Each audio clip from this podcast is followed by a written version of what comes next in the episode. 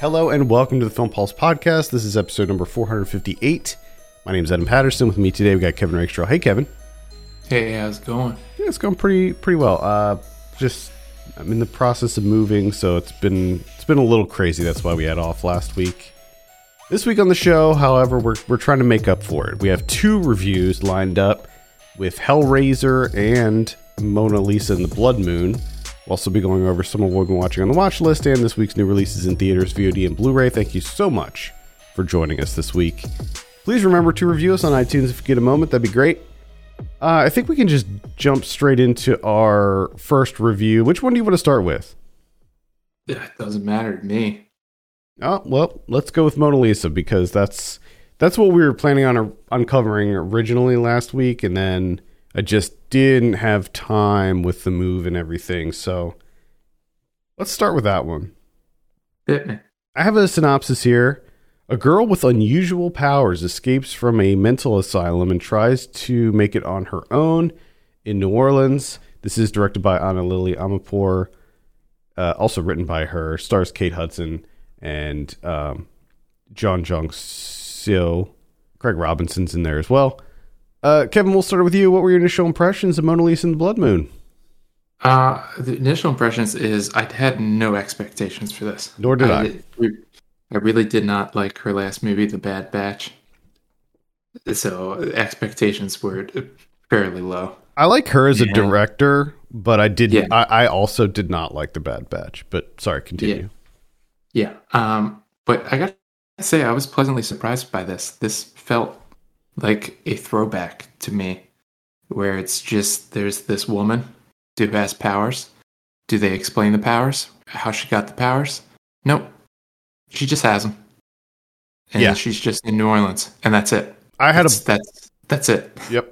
I had an absolute blast with this movie. I thought it was fantastic. I, I like you, I did, I did feel like it was kind of a throwback and I just appreciated it for what it was. It's not trying to be this big grandiose spectacle or anything like that. It's it's very stripped down, but it's just it's just so much fun. Like I just had a great time with it.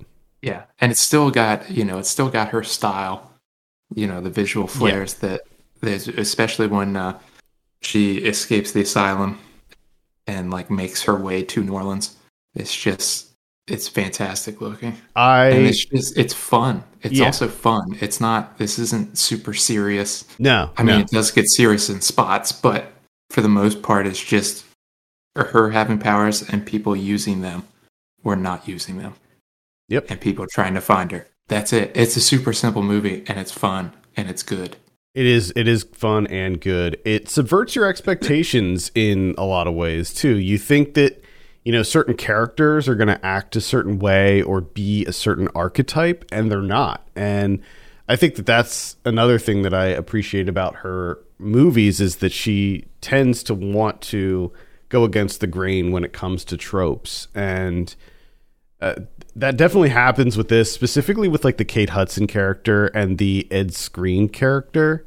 Like you, you think that they're gonna be go one way and they go a different way, and I, I definitely appreciated that. I love the Ed Skrein character, by the way, as Fuzz. Yes. He he very he seemed to be channeling um, Franco's character from Spring Breakers in this. What was his name in that? Like Alien or something? Yeah, But- I think it was the alien. but uh, he definitely seemed to be channeling that that type of of person, and um, he did a great job as that character. I thought he was hilarious, and I just loved his car and his house and all of that stuff. And I think that that leads me to one of my favorite things about this movie, and that's the just the visuals, the production design, and the um, the production design and the the cinematography I thought were absolutely fantastic through and through. Like I loved it. Like this is my jam right here. You have these gorgeous wide shots, like specifically the the convenience store. I loved every time they would cut to a wide shot. The fisheye, there's lots of fisheye, like handheld fisheye in this, which I think complements the the locale, the the New Orleans locale, like really really perfectly. and um, lots of color in this. You know, like a lot of the scenes take place at night, but it's still kind of like bathed in color, and it's just very vibrant. And I like that a lot about it too. Just a gorgeous movie overall. Yeah, it's just it seems like we don't get a lot of those types of movies where you kind of have that, like you said, it's nighttime, but it's it's nightlife. Mm-hmm. It's the city nightlife with all the lights and everything. Yeah, it's just it's very Just great it's very palette. electric. There's lots of Mhm. there's lots of life in it, and I just I liked that a lot. Um, some of the production design, like I mentioned, Fuzz's house and like the hospital that that is uh there's there's a couple scenes that take place in a hospital that look crazy. I mean, it's just awesome. Like just the visuals in this are just so good. I I loved every second of it.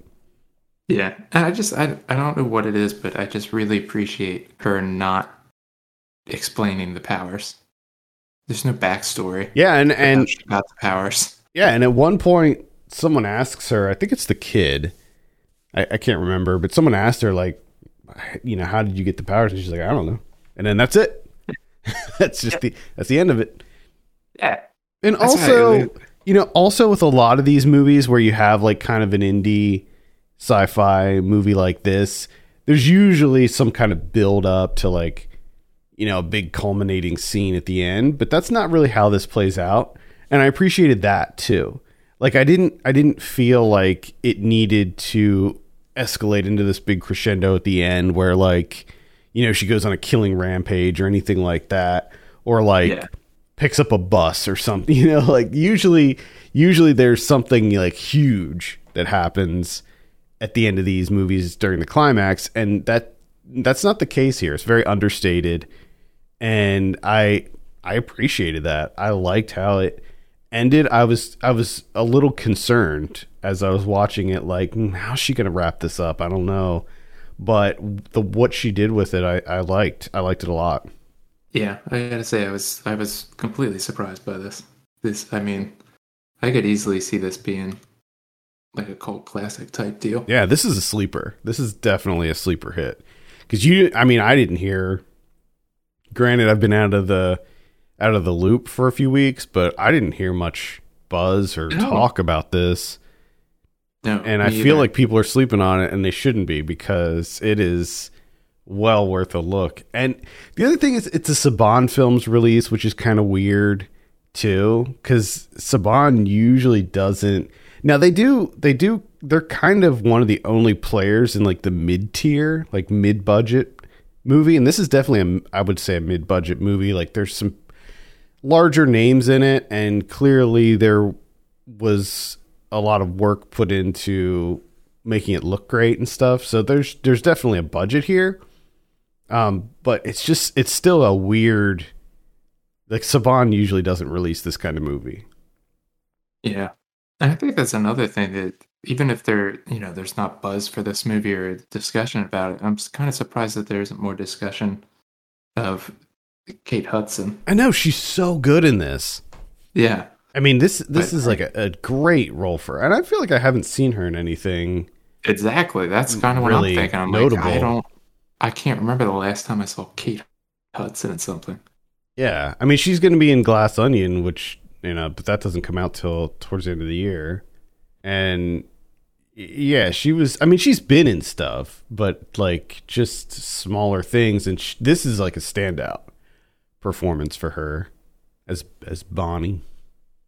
Yeah. I think it's just no one's seen it. Yeah, Craig Robinson too. He was great Yeah. in this too. I mean, I mean, he was funny, but he wasn't like over the top or anything. It was it was good. This is definitely a movie that I could see myself rewatching, which is kind of a rare thing these days. Yeah. Because it, it's just I, I had so much fun with it, and again, just love that cinematography. She she did such a good job. Yeah. And- it's and- just, it, To be clear, the Bad Batch looked great too. Like I remember Yeah. that the visuals in the Bad Batch were awesome. It's just that it was so unremarkable as far as the the narrative, but here it, it, it checks all the boxes. yeah. And I think she just has this everything comes together in terms of like creating an atmosphere that you don't get to see in movies a lot nowadays. Or I should say in the movies that I'm watching. Maybe there are more out there. But the atmosphere is just like the nightlife. Mm-hmm. It's like it's like after a certain it's after a certain time frame of night where it's just the freaks are out. Yeah, I The love it. Yeah.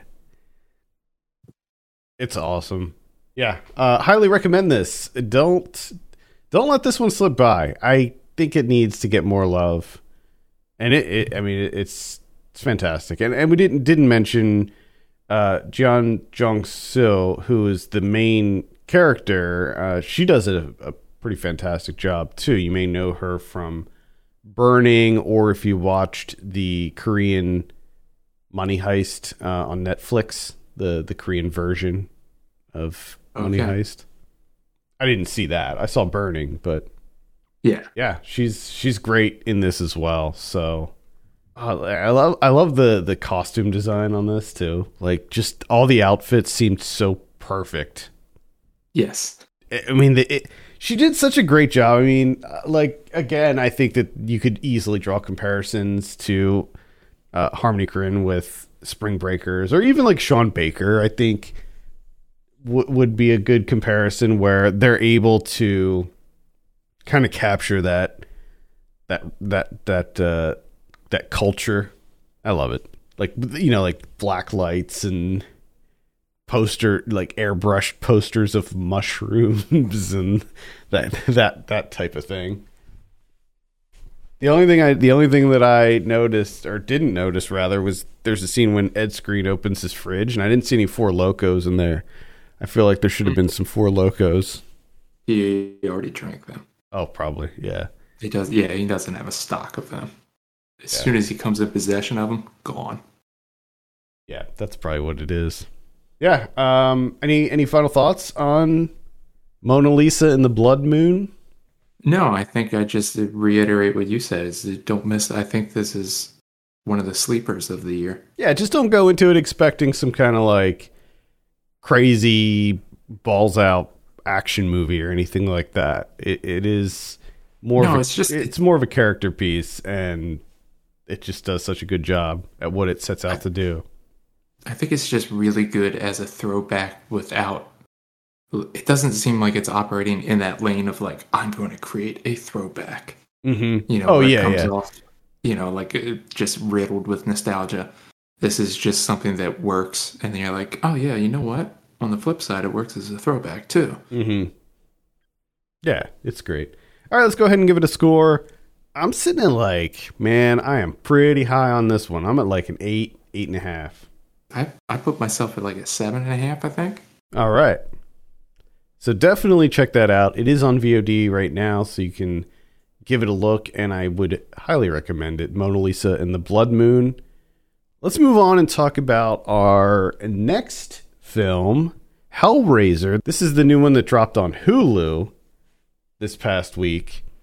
I have a synopsis here. A take on Clive Barker's 1987 horror classic, where a young woman struggling with addiction comes into possession of an ancient puzzle box, unaware that its purpose is to summon the Cenobites.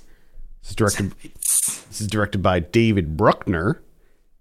Now, David Bruckner is a guy who I've been keeping an eye on this this fella because he did Southbound, which we both liked quite a bit. He did um, segments in the VHS series, uh, the the first VHS.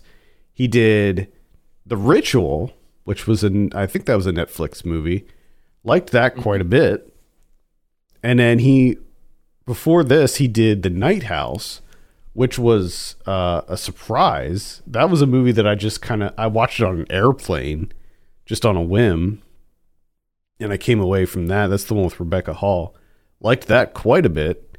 So I think that this is uh this is an interesting guy to to keep an eye on. I had no expectations going into this movie. The anyone who's a fan of the Hellraiser franchise will know that pretty much anything past the second Hellraiser is garbage.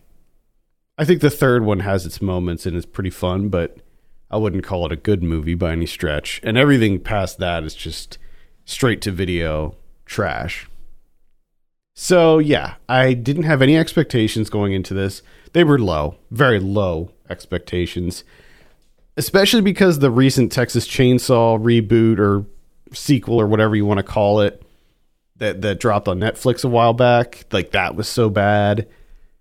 I just um you know, I just I, I don't know. I, I wasn't really feeling this, but I was hopeful because I am such a fan of the the series and and especially the first the first one. And I got to say like for what it is, it's not too bad. I have issues with it. Definitely, and we'll get into it, but um I was kind of surprised at how much I enjoyed this. It, there's no comparison to the original or even the sequel, Hellbound, but for what it is, I think it's um, you know, it's a pretty effective little horror movie. What were your what what were your initial impressions? Uh, I think I kind of I slightly disagree with you. I think I did like I, of course my expectations weren't that high either. Like the original Hellraiser is the one of the best things ever. It's just incredible. So I'm just kind of reluctant to begin with. And then I just like, I remember like texting you afterwards where I'm just like this this was about nothing. Like I know that you're going to make some changes to the original, you know. A lot. In this case, Yeah. a lot. Yeah. Basically everything. Well, and the, like the thing that I knew going in, the biggest change that I knew that there was going to be is I knew I just knew in this day and age that it wasn't going to be as, like as sex forward as the original was, because I mean it all comes down to in the original the woman's like, all right, we got to kill people so you can get skin back, and then we can start having sex again. Mhm. Like that's the, the main reason that she starts doing this because she's just desperate to have sex with this man again who doesn't have skin in the moment. I get him some skin, boom, they're back in business. I knew that that wasn't going to be a part of this movie, not in this day and age. It's just not going to happen. But I thought it would be replaced with something, and to me, it just it felt like it wasn't. Like there was just nothing. Like she accidentally comes across puzzle box, and then she's like, "Oh shit, we got to try and end the puzzle box thing," and that's about it. And it just goes on forever, and nothing. Re- I th- I was honestly waiting for something to happen about like an hour or so in, and just nothing yet really happened. It's just a huge disappointment for me. Um, yeah, I would. I agree with everything you said. I wouldn't say it's a. It wasn't necessarily disappointment for me, just because I had no. I did like I. There was nothing. there's really nothing for me going into it. Uh, it is overly long. It's two hours long. Unnecessary. Uh, I I don't know why it's so long. The, um, I I completely agree. the The whole the whole point, the whole story about Hellraiser is that that line between pleasure and pain, and it's like ultimate sensory experiences, and that whole like the whole like Hellraiser mythos, like everything that Clive Barker created in his short story, is completely lost in this, and I think that it is trying to like redesign the Hellraiser story for like a woke culture and it just doesn't it doesn't work because everything feels so lacking as a result. You strip away the underlying things that make Hellraiser Hellraiser and you just leave the Cenobites. And I think any any fans of the series will know that that's not really like that's a part of it, but that's not really the thing that makes Hellraiser so creepy and get get on it gets under your skin in in that way. With that being said, the uh the the new design or the new Cenobites that are on display here, the uh the new Pinhead, I I liked uh Jamie Clayton as uh wait, that's her, right? Yeah, that's her. Yeah, but So- it just, does Jamie Clayton do the voice? Yeah, it was just all, Because the it was just altered. because the voice just reminded me of. It sounded exactly like whatever the the Stranger Things. Vecna. I can't. Yeah, it sounded like Vecna. It sounded exactly like Vecna. And I was like, do they have the guy that did the voice of Vecna doing the voice of Pinhead? Yeah, you can hear. Um, so uh, Jamie Clayton was from Sense8. If you uh, saw that show on Netflix, and yeah, you can you can hear her voice in there, but they just modulated it and changed it around a bit. I think I think she's a good new Pinhead. Like that that was good. The design on the other Cenobites for me was like hit a little bit hit and miss. They looked Yeah. they they definitely they looked different than what fans of the uh, the original series are used to in that um it's less like leathery and It's more haute couture. Yeah, it's like it- they have it- fashion in this other dimension. Exactly, exactly, and it's it's very plasticky too. Like every everything looks kind of plasticky, and I wasn't really into it. Like the creature work, that like the actual creatures, I thought were fine. Like they looked cool. You know, you have like the chatter, the teeth chatterer, and all of that stuff in there. And and I thought that a lot of the actual makeup design looked quite good but like just like the outfits and like what they were wearing and stuff it, it didn't quite really fit what i was kind of hoping. Like when i think of hellraiser i think of like 90s industrial you know like that kind of Yeah. goth leather spikes that that whole thing. And that really wasn't present here in these. So that was another uh bit of a bummer.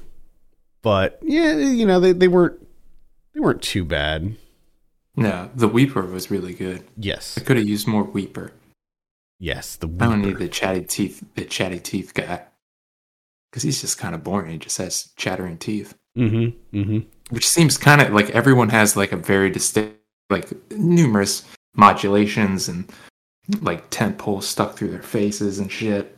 And he's just like, ah, my teeth chatter. He's been a kind of a mainstay in the whole mm-hmm. series. I think. I think he's been in all of them pretty much.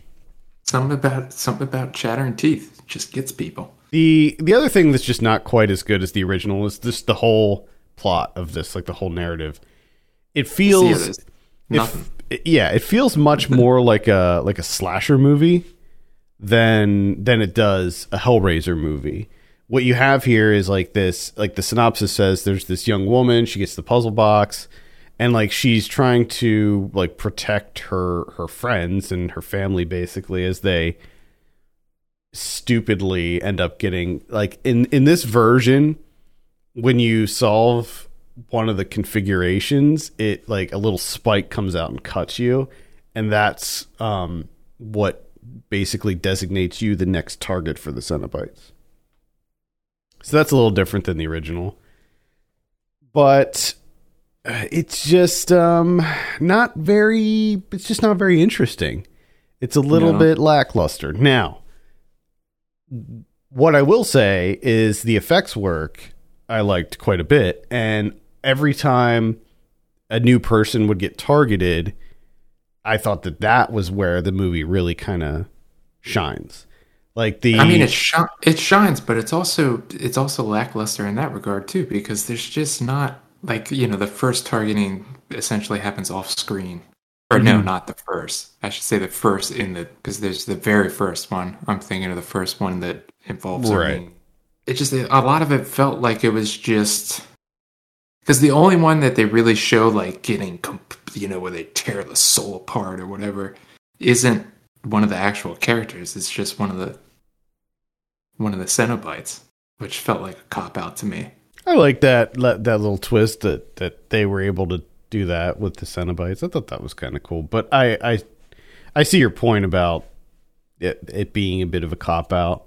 Um, the there's a scene where, so you know, it, it like the other movies when the Cenobites come, they basically kind of break reality and and create doorways out of areas that may not be actual doors, like you know, in walls and stuff like that. And the interesting, probably one of the most interesting scenes in this movie is when one of the one of the people gets targeted, they put her in a van and they're driving and they're trying to get away from her and the Cenobites are able to like create a doorway in the van, but the way that the effect of that looked so cool. Uh, it was probably one of my favorite scenes in the whole movie. And I, I, I, I liked most of the effects work. It seems like they tried to do things practically as much as they could. So it's not like over the CG is not like overused, I don't think. I think that they tried to do practical effects as much as possible, and I appreciate that too. But yeah, I mean, it, it's like compared to the other Hellraiser movies, I still think it's probably the third best in the series.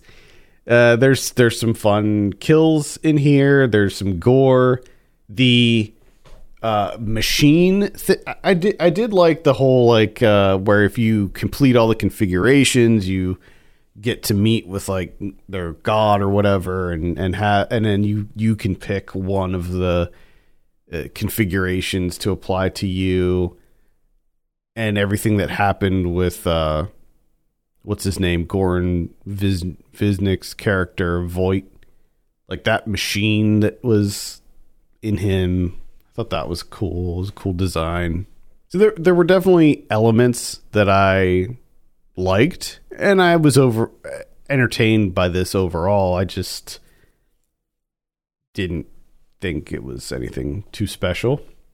Yeah, it's just it's completely unremarkable to me and unmemorable.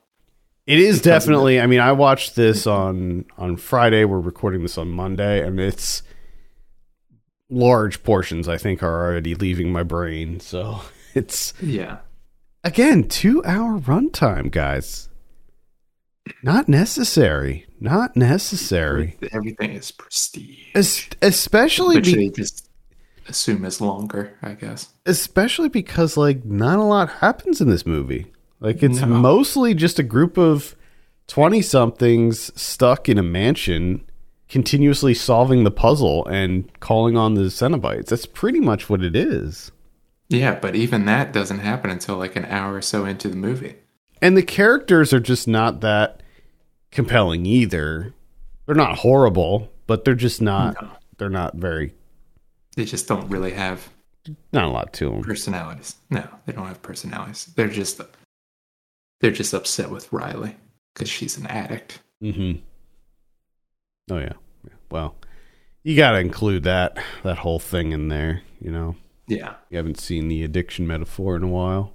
And by a while, I mean like 2 weeks. Um yeah, it's it's fine. Cinematography I thought was good. It looks I think it's a good looking movie overall. Maybe some of the specific designs I wasn't a fan of, but like just in general, I thought it looked good. Again, we just need some color.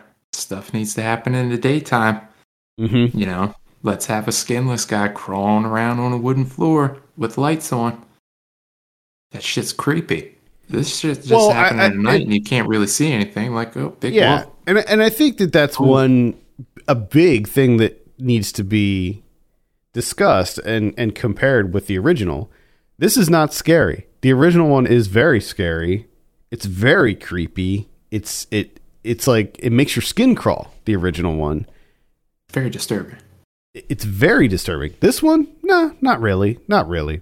No. not a lot going on in this one that would disturb you. I mean, there's some gore, yeah, like sure there, and and like the the thing the thing that like tweaks that dude's nerves, like that's that's creepy. That's a little, you know, Yeah. that'll make you shudder a little bit when you see it. But yeah. And that guy getting his arm degloved. oh yeah, the degloving. Uh, that was that was the only thing where I was like, mm, goodness. Yeah, so there's, de- I mean, yeah, there's there's definitely gore and stuff, but it's just nowhere on the same level. We're not on the same level as as the first two Hellraiser movies, and those those two are just so far superior to this. But uh, I I hope that maybe this will maybe put things in the right direction for the series because all of those straight to video Hellraiser movies were so bad the last one especially, the one where I think it was the last one where they switched out Doug Bradley for another actor and it was like laughably bad. I mean, it was so horrifically bad. Mm. I can't remember which one that was. If it was like wasn't Hell World, I don't know, but they it, that movie that series got so ridiculous. They they just ran it into the ground. I'd be curious to know what uh, Clive Barker thinks of this reboot Yeah. because I bet he doesn't like it. I, I bet he's like, what what happened to all the crazy sex torture stuff? I mean, yeah, it is a. It does seem to be a very, very big part of the entire thing. Which I understand. Like, you know, okay, moving away from Clive Barker, let's make it something like they didn't. Exactly. All right, well, let's go ahead and give this a score. What are you going to give Hellraiser 2022? Oh Jesus, I don't know. Um, uh, a four. All right, I'm going to give it a five and a half. So just pretty much average for me. I think I would amend mine to a three. Okay, I'm dropping it down. All right. Four just seems way too high. If you want to see this, it is on Hulu. So if you have a Hulu subscription, you can give it a look there. Let's move on and talk about some of what we've been watching. I believe it's your turn this week, Kevin.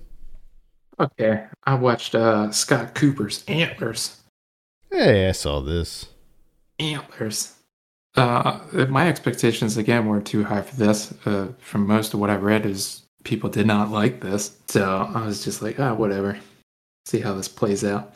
But I was actually kind of surprised by this. This is I found to be disturbing, and I mean, it has that um, kind of that the the whole metaphor of you know um, like meth and stuff affecting this small town or whatever, and Mhm. various people being abused and whatnot. So it has that aspect, but it didn't, to me, it didn't feel like it was constantly reiterating that metaphor. It was one of those things where I could just kind of not pay attention to that and just kind of pay attention to the, the Wendigo aspect of it. Mhm. And to me, it worked. It was unsettling, it was creepy. And I mean, at the end of the day, that's really all I was hoping from Antlers, and that's what it gave me. I liked this too. I, I thought this was pretty good. I would I would recommend checking out some antlers. Do it. Definitely. All right. Uh, I didn't have a whole lot of time to see anything really um, uh, because I'm also working on Saved by the 90s and we're doing Stephen King stuff for that. So I've been watching those. I did uh, watch a couple other things that were at Fantastic Fest that I didn't talk about uh, last time. And the first one I'll mention is Everyone Will Burn. This is directed by David Hebrero.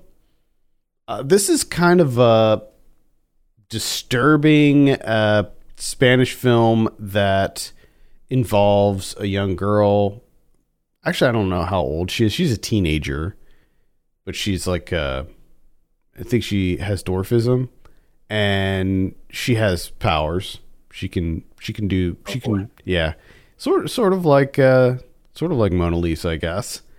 But she can, she can do things. She has like telekinesis. She, she has like pyrokinesis, and she could pretty much control people, do whatever she wants. And um, so it's a this woman who her her son, her young son, committed suicide, and years later, she still hasn't been able to like cope with it, and she decides that she's gonna commit suicide.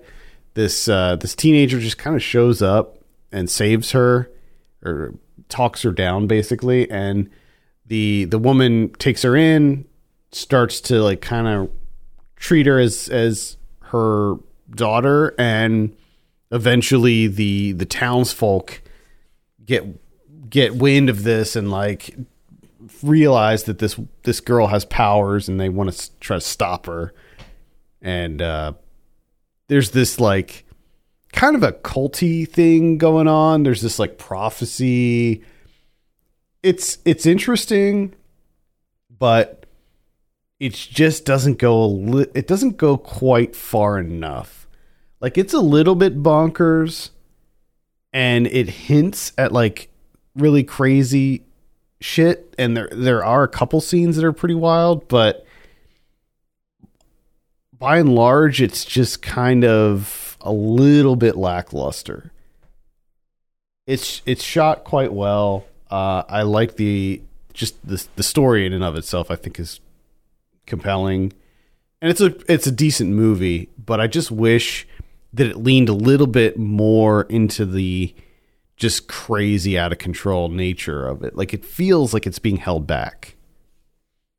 But uh, yeah, maybe a light recommend. Everyone will burn is the title. Keep an eye out for that one. Yeah, a lot of people, a lot of people do uh, have Burned very up. bad things happen to them. Burned up. Uh, in anticipation of the new Mike Flanagan series coming to Netflix, decided to watch one of his one of his films. So we watched his his debut, Absentia, Mhm. 2011. Mhm, The low budget, the low budget debut, Flanagan. Uh, I gotta say, I was I was quite taken with this, especially for you know knowing what the budget is, you know, and it being you can tell right off the bat this is a low budget indie horror movie. But I think, in in spite of that, it works really well. It has a creepy atmosphere to it. Has like a nice little hint at like a folklore aspect of like the these like abandoned tunnel situation, almost like a precursor to us, where the you know the the American network of all these abandoned tunnels and how they line up with people disappearing. And of course, you know, the, the police in this area not really caring because the type of people that are disappearing just, you know, they don't jump on it. And I gotta say, it was creepy enough, you know, despite its budget. And I think overall, pretty damn good. All right. So I would also recommend that one. I mean, I- it's not going to blow you away, but it definitely you can definitely see, like, watching the later Flanagans and stuff, and then going back and seeing this, you can be like, okay, yeah, you can see that this dude had talent. Yeah. Um, I I remember not liking this, but I don't. I, maybe I need to revisit it because I don't know. I, I don't remember anything about it really. Well, it's like uh, this woman, her sister comes to spend time with her because her husband's been missing for seven years. So she's in the process of declaring him dead in absentia. So she can get, you know, life insurance Mhm. and everything because you have to wait seven years. So she's finally going to do it and get the ball rolling on everything and kind of move on with her life. But of course, the day of, dude shows up, but he's not the same something's going on and then it gets into that a little bit and it's just it's pretty fucked up Cool. Um, all right. I saw the third Saturday in October, part five. This is directed by Jay uh, Burleson. This is a throwback to 90s, uh, supposedly like 90s slashers, I guess. It, um, the whole premise here is that it is the fifth in a franchise that's like been totally worn out. You know, it's it's sort of like a mocking Friday the Thirteenth or Nightmare on Elm Street. You know, these franchises that just kept going and going and going, and like Hellraiser, you know, running them into the ground. And um, the thing is, though, it's like it doesn't really capitalize too much on that idea. Like at the end of the day, it just feels like n- not a very good slasher. And it's like, okay, if you're setting out to make a bad slasher, like d- do something interesting. Don't just make a bad slasher on purpose, because Yeah. who's gonna like that? Now there are some interesting aspects to this. It doesn't really feel like it's set in the 90s to me. Like it still kind of looks like it. I mean, it's shot on digital. I wish they would have done something to make it look more authentic. It, it does at times, but uh, um, I don't. I don't know. It was okay as as far as a slasher goes. It was fine. Nothing like it was. It was intentionally bad, but it was still kind of fun. I wasn't buying the whole like, oh, this is the fifth in a series that that whole thing. Now, Mhm. um, in in conjunction with this, the the the director also made the third Saturday in October the prequel. He made it like right after this one, so I didn't watch that. So this one, so the the fifth part takes place in the '90s. The first one takes place in the '80s. Um, so, so maybe that one is uh is more fun or better. I don't know, but it's just uh they're they're average. I would say. I think I think horror fans will enjoy them. I would I would say it's sort of like Dude Bro Party Massacre three, but I think it's better than Dude Bro Party Massacre three. Honestly, it just sounds like you're saying a bunch of words together. yeah, I'm not 100% sure if I believe this is a movie. yeah, yeah. They are. They are. I think sometimes you're just messing with me. Mhm. Just to see if. just like if I making up know. movies Yeah. to see if you'll. Let's see if you, let's see, See if if you you'll call me out up it. Been phoning it for like the last four years. just keep It's made up whole franchises, directors. I did. I have seen a couple TikToks where people recommend movies on Netflix that aren't even real. like I've seen that come up before. Um, oh my. Well, I guess that's a good segue from my last one because I wish this wasn't actually a movie that you could watch.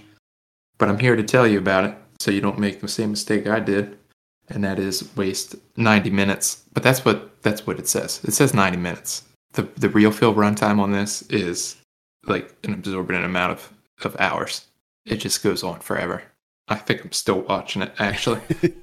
It's trapped in a perpetual paused. hell of my own making. That's the snare from 2017. The snare, directed by C.A. Cooper. This is on Tubi. This is maybe the first thing I say. watched. The first thing I watched on Tubi that sucked so much. This is one of those things where, like, this messed me up for like a day or so. Not because it's like a disturbing horror movie or anything like that. It just messed me up because it was like, how did I make such a bad decision? like I just like I felt really bad about myself for like a day and a half. Just like man, I like I've made a huge mistake in my life.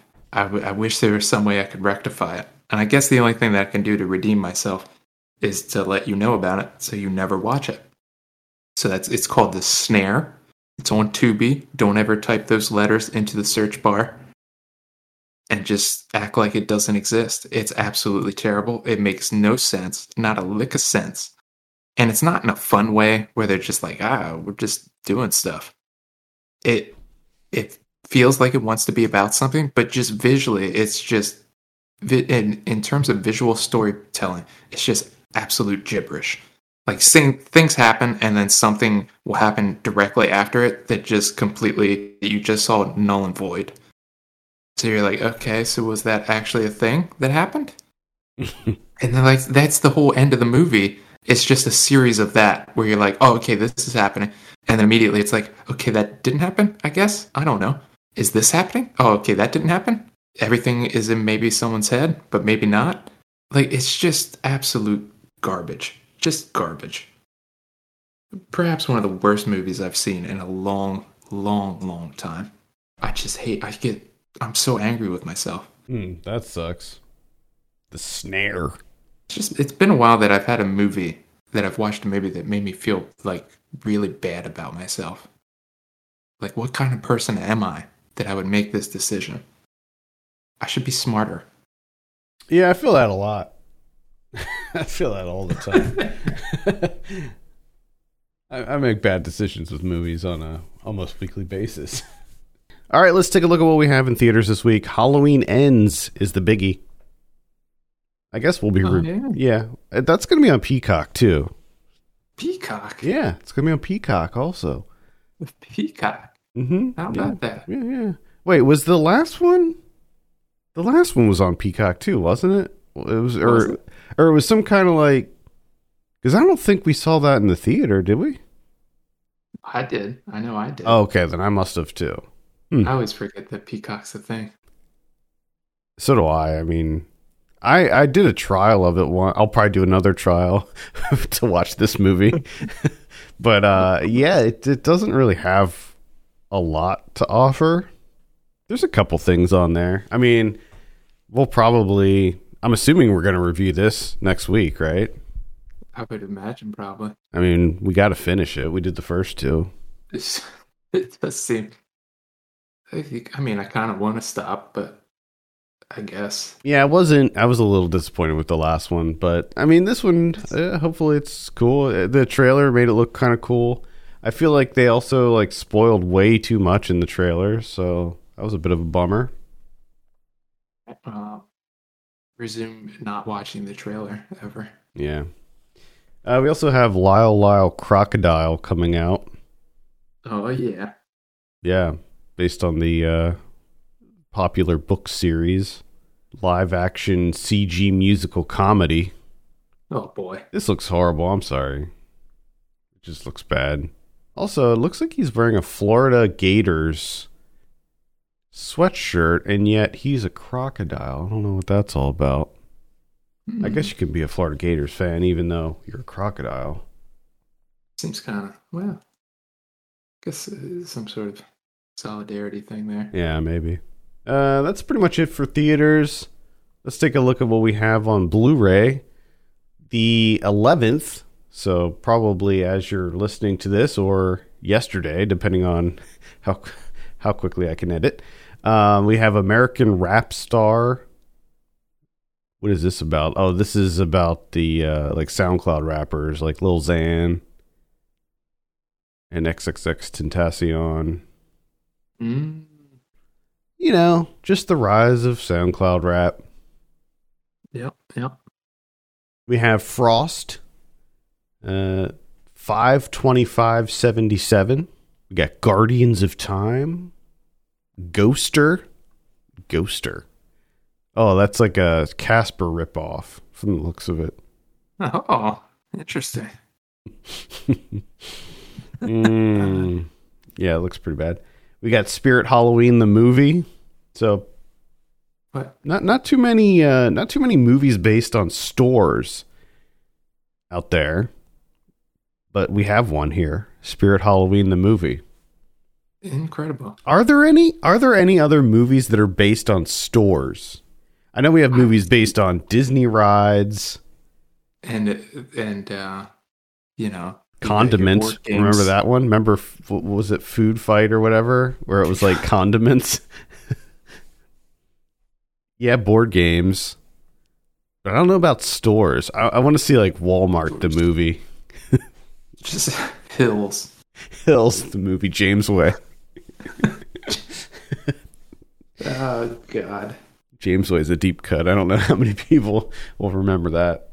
No, because I think that was a regional thing too. Wasn't yeah, it? I think so. I think it was one. It was one, one of one. You had to live in red line. oh God. Uh, yeah. Anyway, uh, Spirit Halloween the movie looks bad, so I don't know what to say about it. I like Spirit Halloween the store. I think it's always fun to go in there, but yeah, the movie doesn't look great. It looks sort of like the Goosebumps movies, where like Yeah. stuff comes to life after dark. That would be crazy. but it's it's definitely for kids. Uh, on the 13th, we have Dark Glasses. That's going to be on Shudder.